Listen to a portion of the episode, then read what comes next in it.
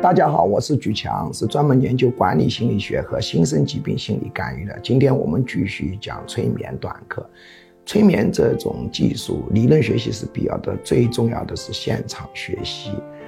我们这个平台不适合于讲长课，讲长课会被降低评分，难以转发。当然，大家也喜欢听短课。今天我们继续讲催眠的疗法之一，叫触摸疗法。什么叫做触摸疗法呢？就是在催眠状态，用手指轻轻地抚摸它，非常的轻，模仿的是抱婴儿的一种触摸方式。所以呢，你手用力要很轻，因为婴儿的皮肤很嫩。为什么触摸疗法有效呢？因为触摸疗法会让他。仿佛回到婴儿状态，进而建立一种安全感。这种触摸疗法是有相当的效果的。